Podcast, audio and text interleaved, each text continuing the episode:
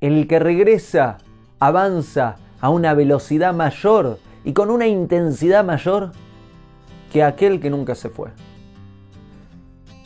No quiere decir que tengas que irte, pues no está bueno irnos, pero lo que te quiero decir con esto es que hay algunas almas que tienen la disciplina, la fortaleza, la capacidad, el entendimiento y más recursos internos y externos para ir siempre por el camino correcto.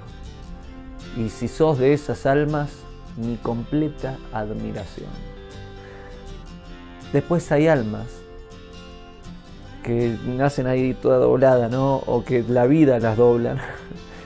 Y de repente se desvían, se van del camino. Se van. Es un riesgo que no hay que tomar.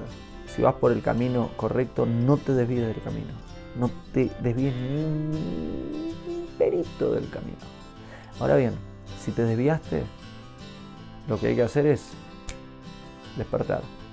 Lo que hay que hacer es recordar. Y en el momento que recuerdes, en el momento que te despiertes, que digas quiero volver, quiero regresar, ¿sabes lo que sucede? Volvés con una intensidad y una velocidad que el que va por el camino correcto no alcanza esa velocidad y no alcanza esa intensidad. ¿Por qué?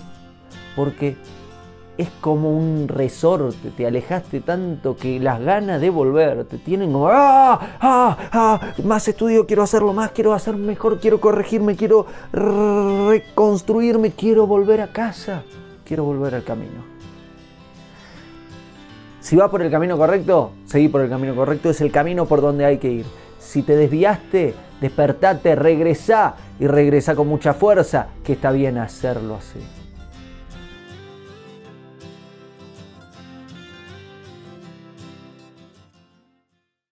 Hago esta rápida pausa comercial para agradecerte por oír mi podcast y pedirte que si te gusta lo recomiendes. Si te gustaría adquirir alguno de mis libros, podés encontrarlos en su formato físico y digital en Amazon y en su formato audio en Audible. Gracias y que continúes disfrutando del contenido que tengo para vos.